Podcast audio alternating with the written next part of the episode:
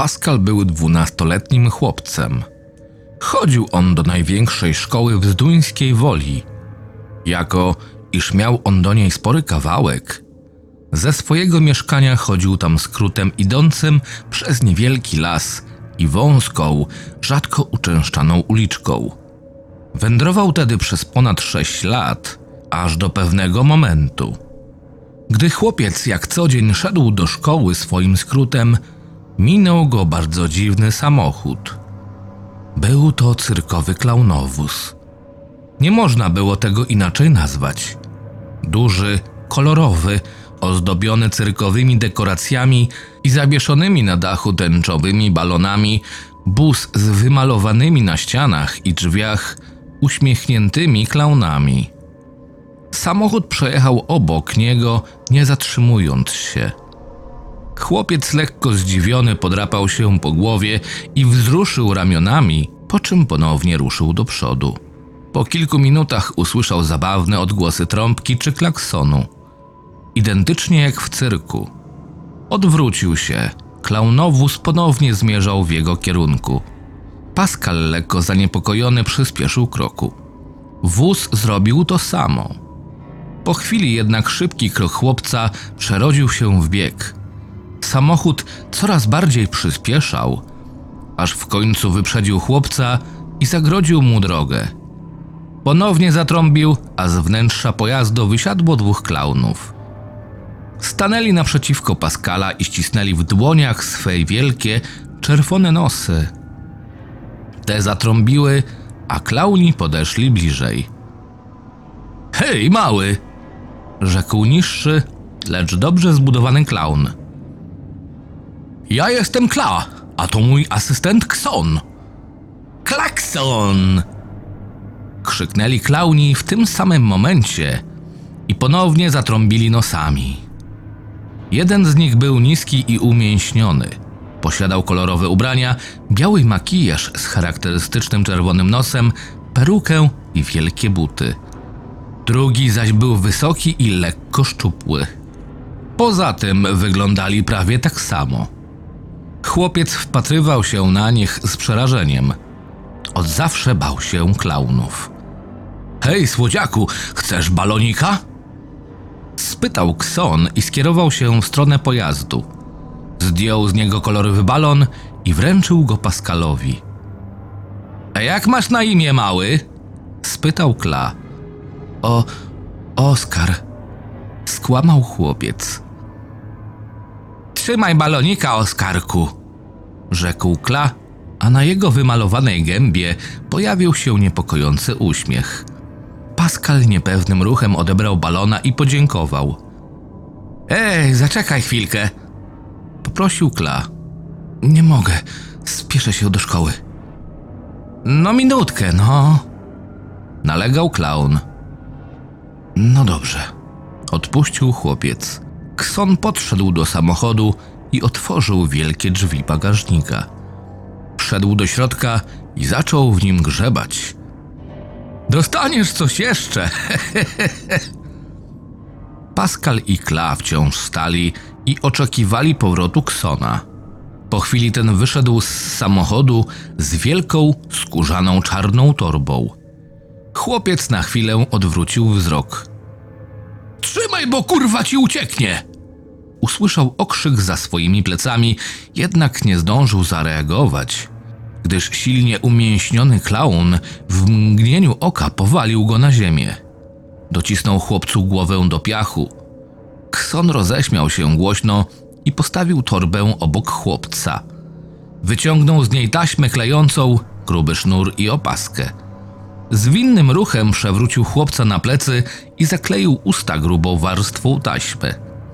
Założył na oczy opaskę, po czym związał mu ręce i nogi. Obaj chwycili go za kończyny i bezlitośnie zaciągnęli do klaunowozu. Wrzucili do bagażnika i zamknęli go na klucz. Rozległy się głośne śmiechy, a klauni zasiedli na przednich siedzeniach.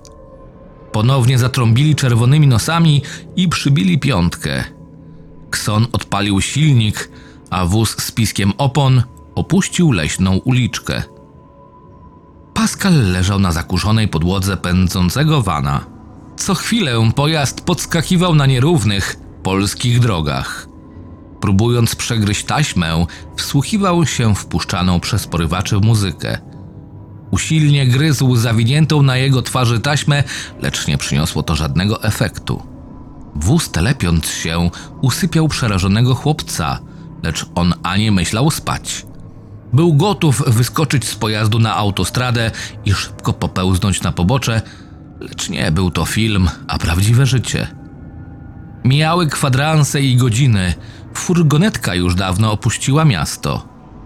Pojazd jechał i jechał, aż chłopiec nie wytrzymał i oddał się w objęcia Morfeusza. Godzina 16.57. Gdzie jest Pascal? Przecież lekcję kończy o 14. Dzwoniłaś do niego? Tak, chyba ze 30 razy. Nie odbiera. Spokojnie, pewnie znowu wraca z tym Apolloniuszem i wyciszył telefon. Zaczynam się niepokoić. Konwersacja rodziców Pascala, Alfreda i Amandy trwała jeszcze przez kilka minut. Ostatecznie ustalili, że ich syn ponownie wraca z Apoloniuszem. Był to jego najlepszy kolega, z którym potrafił bawić się kilka dobrych godzin. Dlaczego jednak nie odbiera telefonu? Prawdopodobnie jest on rozładowany. Mijały godziny, a Pascala wciąż nie było w domu. Nigdy tak długo nie wracał ze szkoły, krzyknęła wyraźnie zaniepokojona nieobecnością syna Amanda. Wsiądę na rower i pojadę go poszukać, rzekł Alfred. Tak też uczynił. Mężczyzna przejechał prawie całe miasto w poszukiwaniu Pascala, lecz nigdzie nie mógł go znaleźć. Był nawet w starej hydroforni, w której chłopiec ukrywał się przed upałem, i w domu Apoloniusza, którego, jak twierdzą jego rodzice, nie było dzisiaj w szkole. Mężczyzna był tak zestresowany, że nie umiał racjonalnie myśleć. Co musi teraz czuć Amanda? pomyślał. Po kilku godzinach wrócił do domu i nakazał żonie zgłosić zaginięcie Pascala. Godzina trzecia siedemnaście. Dzień dobry, powiedziała Amanda wchodząc do budynku komisariatu. Nazywam się Amanda Browar. Chciałam zgłosić zaginięcie swojego syna Pascala. W porządku. Gdzie był ostatni raz widziany pani syn? Szedł do szkoły. Podobno nie było go na żadnej lekcji. Mąż pytał jego znajomych, lecz nikt nic nie wie. Rozumiem. Z rana wyślemy patrol. Będzie dobrze. Rzekł sierżant Bogumił Śliwiński. Kobieta pożegnała się i opuściła komisariat. Tej nocy nie zmrużyła oka. Z rana została powiadomiona o rozpoczęciu poszukiwań Pascala. Amanda! Usłyszała krzyk z salonu. Pobiegła tam i zobaczyła męża wskazującego palcem na ekran telewizora. Dzisiejszego poranka rozpoczęły się poszukiwania zaginionego Pascala Browar. Chłopiec wczoraj rano wyszedł do szkoły i do tej pory nie wrócił. Nikt z jego znajomych nie ma pojęcia o jego zniknięciu. Pewna kobieta zauważyła jednak nieoznakowany pojazd cyrkowy przejeżdżający przez skrót, którym Pascal idzie do szkoły. Po chwili pojazd ten ponownie tamtędy przejeżdżał, lecz tym razem mocno przekroczył on prędkość. Jak dodaje pani Elżbieta, na przednich siedzeniach znajdowało się dwóch klaunów. Słyszałaś? Jechali tamtędy jacyś klauni. Myślisz, że to coś ma wspólnego z Pascalem? Nie wiem, ale na pewno nie jechali bez powodu nieoznakowanym samochodem. Masz rację, mam nadzieję, że on tylko zabłądził.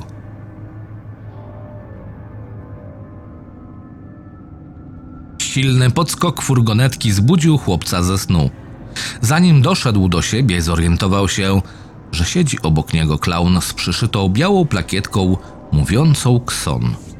Prawdopodobnie dosiadł on się tu podczas postoju. Nagle przebieraniec przykucnął i chwycił chłopca za ramię. Oparł go o ścianę samochodu w postaci siedzącej i zdjął opaskę z oczu. Oczom Pascala ukazała się wymalowana morda klauna, który ponownie zatrąbił swym gumowym nosem, robiąc przy tym głupią minę. Wyciągnął z torby składany nóż i oblizał go, po czym przystawił do twarzy chłopca. Wytarł ślinę o jego policzek i powoli zaczął rozcinać taśmę. Gdy wykonał nacięcie, zdjął ją i spojrzał w stronę chłopca. Wsadził sobie do ust swój brudny palec i dokładnie go wylizał, po czym wcisnął go do ust dziecka. Powtórzył tę czynność jeszcze kilka razy, aż chłopiec zwymiotował. Ups, ubrudziłeś sobie ciuszki, wyszeptał klaun i ponownie oblizał nóż. Trzeba będzie umyć. Zachichotał. Odwiązał Pascalowi nogi i z całej siły walnął go rękojeścią noża w genitalia. Ten wydał z siebie jedynie cichy jęk, a w jego oczach zagościły łzy. Klaunowi wyraźnie się to spodobało. Uśmiechnął się, ukazując rząd żółtych zębów. Samochód gwałtownie zahamował i zjechał na pobocze. Ups, chyba zostaniesz w brudnych ciuszkach. Zaśmiał się Kson i podniósł leżący obok nóż. Przystawił go do ust i ponownie oblizał. Tym razem Pascal dojrzał na nim zaschniętą krew. Samochód ponownie się zatrząsł i stanął. Po chwili drzwi do bagażnika otworzyły się, a w progu stanął Kla. Wysiadamy! Bierz gówniaka, ja biorę arsenał! Krzyknął klaun i wyciągnął wielką torbę. Kson złapał Pascala za ucho i z całej siły wyciągnął z samochodu. Chłopiec próbował się szarpać, lecz w zamian dostał pięścią w twarz. Krew popłynęła z jego ust i nosa. Spróbuj się szarpać, to poderżnę ci gardło i odetnę jaja! Wykrzyknął klaun, plując mu przy tym do ust. Kla złapał chłopca za włosy i szarpnął z całej siły. Kakofonia wrzasków chłopca i śmiechów klaunów roznosiła się po polu, na którym się znajdowali. Po około godzinie dotarli oni na miejsce. Gigantyczny, szary budynek z zabitymi oknami. Kla wyciągnął z torby klucz i umieścił w sporej kłódce zabezpieczającej wejście do pustostanu. Przekręcił go, a ta z trzaskiem odskoczyła na bok. Klaun pchnął wielkie, żelazne i skorodowane drzwi, po czym wszedł do środka. Znaleźli się na szerokim korytarzu. Kson przekręcił zamek od środka i zapalił światło. Rozległo się przeciągłe buczenie, a zawieszone na suficie żarówki rozświetliły zrujnowane i przemoczone wnętrze. W powietrzu unosiła się wilgoć i kolosalne ilości kurzu z pyłem. Weszli do sporej hali z gigantycznymi zbiornikami i plątaniną grubych, zardzewiałych rur. Były tam także żelazne schody w dół. Kla wyciągnął z torby latarkę i rozświetlił podziemia. Cała trójka zeszła na dół. Klauni zaprowadzili chłopca do ciemnego, brudnego i śmierdzącego pomieszczenia. Była tam brudna prycza, zagrzybiały zlew i dziura w podłodze, mająca zapewne pełnić rolę toalety. Nie było tam nawet okna, nie mówiąc już o żarówce. Kson wrzucił chłopca do środka, a ten uderzył twarzą w brudną i pokrytą gnijącym brudem podłogę. Klauni opuścili pomieszczenie, zamykając za sobą skrzypiące żelazne drzwi. Pascal słyszał jedynie przesuwanie trzech gigantycznych skobli, śmiechy i oddalające się kroki. Zapewne zostanie tu do śmierci. Chłopiec usiadł na zakurzonej i poplamionej pryczy, po czym rozpłakał się za wszystkie czasy. Sufit przeciekał, wielkie czarne pająki chodziły po ścianach wokół niego. Przez najbliższe kilkanaście godzin siedział w ciemności, nie słysząc i nie widząc absolutnie nic. W międzyczasie przeszukał swoją celę, lecz nie znalazł tam nic oprócz starego, zardzewiałego łańcucha, martwych szczurów i obrzydliwych pajęczych kokonów. Po chwili usłyszał przesuwanie skobli. Jeden, drugi i trzeci. Skrzypiące drzwi otworzyły się, a do środka wszedł Kla ze starym bochenkiem chleba. Rzucił nim w stronę chłopca i zatrąbił swoim nosem, po czym bez słowa opuścił pomieszczenie, zamykając drzwi. Pascal wiedział, że przez całe życie będzie siedział w tym gnijącym pomieszczeniu, jedząc wyłącznie stary chleb i pijąc kranówę z brudnego zlewu. Bez światła, rodziny i jakiejkolwiek rozrywki. Nie wspominając oczywiście o telefonie, który dawno został skradziony przez klaunów. Jednak Pascal wciąż miał nadzieję, że uda mu się stąd wydostać. Modlił się, żeby policja namierzyła jego telefon, który teraz posiadają klauni, i przyjechała po niego. Alfred wziął duży łyk herbaty, jednocześnie oglądając mecz. Nagle do pokoju wbiegła Amanda, twierdząc, że policja namierzyła telefon Pascala, który został znaleziony w ukrytym między drzewami klaunowozie. Samochód został dokładnie przeszukany. Podobno znaleziono w nim zakrwawione narzędzia. Okolice pojazdu właśnie są przeszukiwane przez policyjny helikopter. Lata on nad polami i lasami, lecz jeszcze nie natrafił on na stary, betonowy budynek, w którego wnętrzu jest całkowicie ciemno. Poza jednym pomieszczeniem. Ze szpary pod drewnianymi drzwiami padało lekkie żółtawe światło. W pomieszczeniu tym stał spory drewniany stół. Siedziało przy nim dwóch mężczyzn przebranych za klaunów. Uważnie słuchali oni wypowiedzi stojącego na podejście przed nimi mężczyzny w stroju roboczym i czapce z daszkiem. Dobra robota. Jak tak dalej pójdzie, to zostaniemy milionerami. Sprzedaliśmy już dobre kilkadziesiąt organów. Do tej pory wszystko szło po naszej myśli, jednak dzisiaj rano psiarze znaleźli waszego wana. Został doszczętnie przeczesany. Zerwali nawet podłogę. Widziałem też helikopter, leciał tuż nad nami. Na szczęście nie było go w tych rejonach.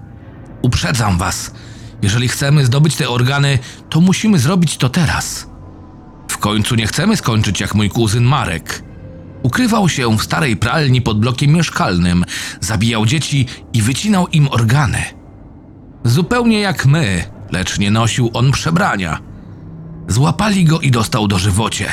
Tak więc chodźmy i zróbmy, co mamy zrobić. Od razu po tym ściągamy przebrania, wrzucamy go tam, gdzie resztę i spierdalamy jak najdalej stąd. Klauni pokiwali głową ze zrozumieniem.